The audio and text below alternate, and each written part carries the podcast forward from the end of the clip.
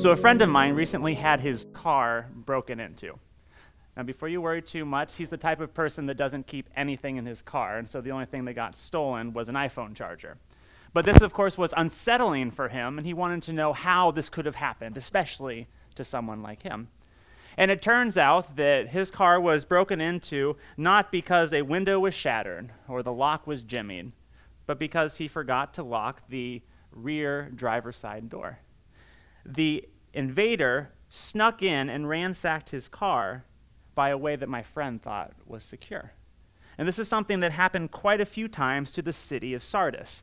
Uh, Sardis was this mountaintop city. So on three sides, you would have a hundred and no, 1,500 foot precipice, and then on the fourth side was this winding mountainous road to get up there. It was an impregnable military stronghold.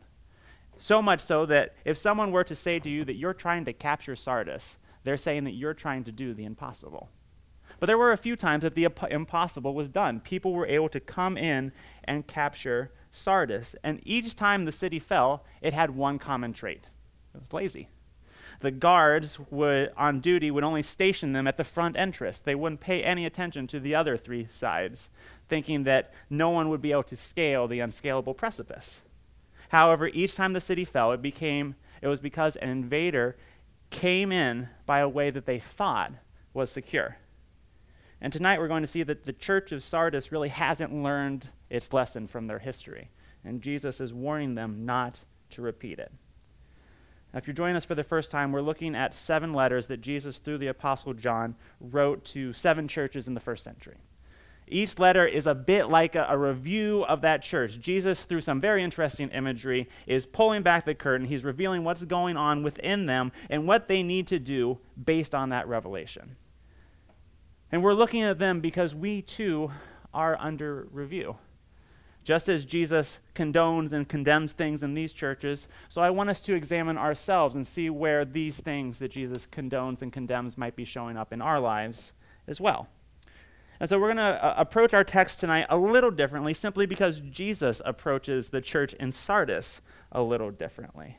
So let's just dive right in. So the second part of verse 1 reads that I know your works.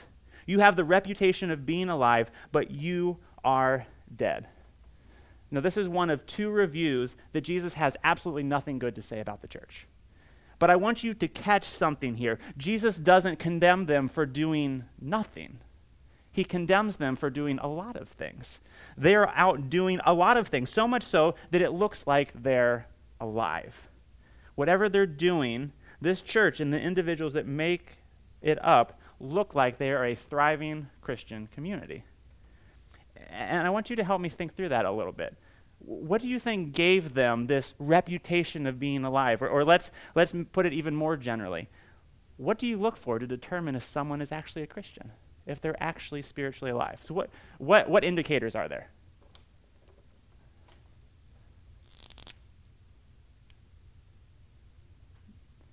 Anyone?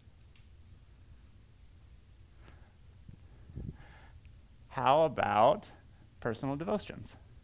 Right? So that'd be like reading your Bible, praying, etc. Do you want me just to fill it in, or you guys want to weigh in?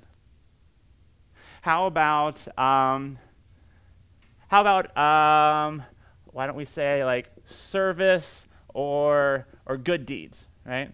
So the things that we do, or how about um, a lack of sin, right? Uh, the things that we don't do. Um, perhaps we could say that um, someone who is spiritually alive is growing in knowledge, or they have some doctrinal soundness, right? And this is addressed to a church, right? It's not just an individual. And oftentimes, when a church is alive, they are um, they're they're growing numerically. Numerically. There we go. All right. And so, if we saw this somewhere, we would say, "Look at those A plus Gold Star Christians. Good for them." But Jesus ha- has a different perspective. He says these people, they're actually dead. And, and it's meant to shock us. it's meant for us to say, well, hold up, Jesus. Do you, do you not see everything they're doing? How can these people be dead? And, and the best way I think I can explain it uh, is to think of them like a flower. Okay? Flower, it's beautiful, it's in bloom, it looks great, but it's cut off from the root. Uh, you know, giving someone flowers is a very fascinating process when you think about it because you're really literally giving someone dead stuff. But we all forget about that because they look so beautiful, right? And they can actually last for some time if you remember to water them and put the little like plant food that no one ever uses into the jar. It can last for a while. But the reality is it's still dead. It doesn't matter how beautiful it looks, since it's cut off from the root system, it's dead.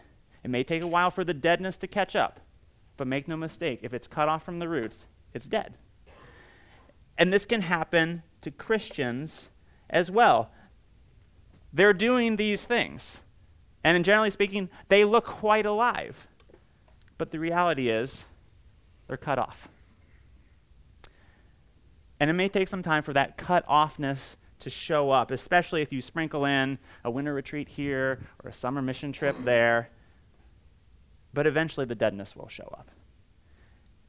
And so the important question that we have to ask is what caused this? What caused the church in Sardis to be cut off from the roots? And you might conclude, based on Jesus' language, that the reason they are dead is because they were never alive in the first place. Uh, and, and, this line of thought really comes from um, a motif or a metaphor that the Bible uses a lot to talk about Christians and non Christians. They're dead or alive. Like the, the classic passage for it would be Ephesians 2. If you haven't read it recently, go read it. It's amazing. But in Ephesians 2, the Apostle Paul uh, is telling us that before Jesus, we were dead. We were dead in our sins. We couldn't do anything, just dead. Right? But then after Jesus, because of God's grace, we have been made alive. And so you could look at that and say, well, if they're dead, that means they were never alive. But I, I think we're, we're missing something. Listen to how Jesus commands them in verses 2 and 3. He says, Wake up and strengthen what remains and is about to die, for I have not found your works complete in the sight of my God. Remember then what you received and heard, keep it and repent. If you will not wake up, I will come like a thief, and you will not know at what hour I will come against you. Notice what Jesus commands them to do. He wants them to wake up. Last time I checked, that is not something you say to a dead person. You say that to someone that is asleep and needs to get up. See, the problem isn't that they weren't saved, but rather that they weren't vigilant. Uh, to be vigilant means that you are on high alert, that you are on lookout for any type of danger or threat. It's the, the word we would use to describe the Secret Service as they protect the President of the United States. That the success or failure of their mission depends on how vigilant they are. And likewise, the success of the, the Sardian church uh, depends on their vigilance. The problem is they have a history of complacency of thinking that they're good. That we checked that a few days ago. We're fine. And each time they became complacent, their city fell. A thief snuck in when they didn't expect it, and they fell. And they really aren't the only ones, are they? Uh, we all struggle with vigilance and complacency. I, I had a friend, uh, he's a few years younger than me, but excellent student, super high scores on the ACT, just breezed through all of his AP courses, and he goes to college, and he almost flunked out of his first semester. Like, dude, what happened? How did that happen to you? And he became complacent. He's like, I don't need to work at this. I don't need to try and strive. I'm good. And he almost lost his scholarship over it because he became complacent. And that was very helpful for me to figure out what's going on with complacency. What causes us to be to spiritually fall asleep? And at its base, complacency is always a manifestation of pride. At its base, complacency is believing I'm good. Right? The people of Sardis thought that they were secure. They didn't need to check the back. We're fine. Their pride got the best of them. So to my friend, thought that he didn't need to strive or try. He's good. He's been good before. Why wouldn't he be good now? Complacency is believing that you're sufficient when the reality is you're not. It's like the flower saying to the root system, no, no, I'm good. I got this. I can bloom and be alive on my own. And so the problem is that Sardis is cut off from the root system. The cause of this problem is complacency in thinking that they don't actually need to be connected to the root system. So, what's the solution? And here's where our knee jerk reaction kicks in, and it's the wrong reaction. Uh, something will happen that makes us realize that we are complacent. Either it will be a high, like we go to Skyview or something like that, or it will be a low, like we sin in such a startling way that we're like, whoa, I need to change something now. And we redouble our efforts. We do these things. But if we can be honest with each other, that normally fizzles out in two to three weeks.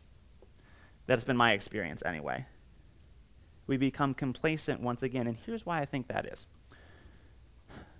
These things are not life giving in and of themselves. You can read your Bible and not be nourished in the, in the least because you can do so and still be complacent. You can open the Bible and think to yourself, I will feed myself today. I will make myself alive from this text, or I will combat sin everywhere it shows up in my life. You're doing the right things. But you're still complacent because you're doing so from a, a belief, a conviction that you yourself are sufficient. See, the petals are only nourishing if the flower is connected to the root system. And so the solution isn't to do more things, but rather to be vigilant. And you've probably pieced that together. But you may have noticed that I didn't actually define what it means to be vigilant as a Christian. Being spiritually vigilant means to pay attention to our proximity to Jesus. It's being on high alert to our need to be close to Him the believers in Sardis had become complacent, not because they stopped doing these things, but because they were doing them separated from the root system. And so the solution is to strengthen what remains, to reconnect to the source.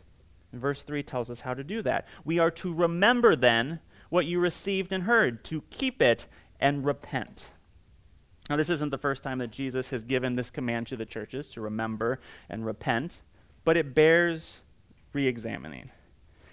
If this is the way we reconnect to the root system, we need to know what we need to remember and repent of.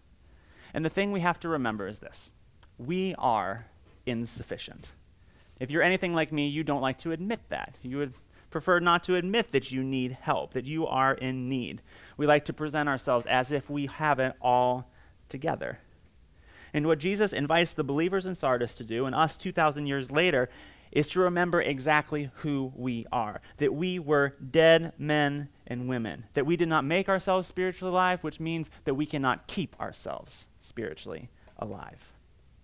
If you want to stay alive, you have to remain connected to the source. And the times that we don't, the times that we inevitably become complacent and get a big head and think that we can sustain ourselves, we repent. And I want to be crystal clear on the relationship here vigilance is not just doing these things more. Vigilance is being on high alert of our need for Jesus. Vigilance is looking for the slightest hint of complacent pride and squashing it. And, and, that's actually why we do these things. We do these things because they keep us close, because they are a declaration of need. When we pray, we are acknowledging our dependence. When we abstain from sin, it's because we long to be near Him, and that puts a wedge between us. But if we don't do these things with a posture of remembering and repenting, we're really just cutting the flower off the roots. And so the solution here for the church and for us is not try harder to stay awake.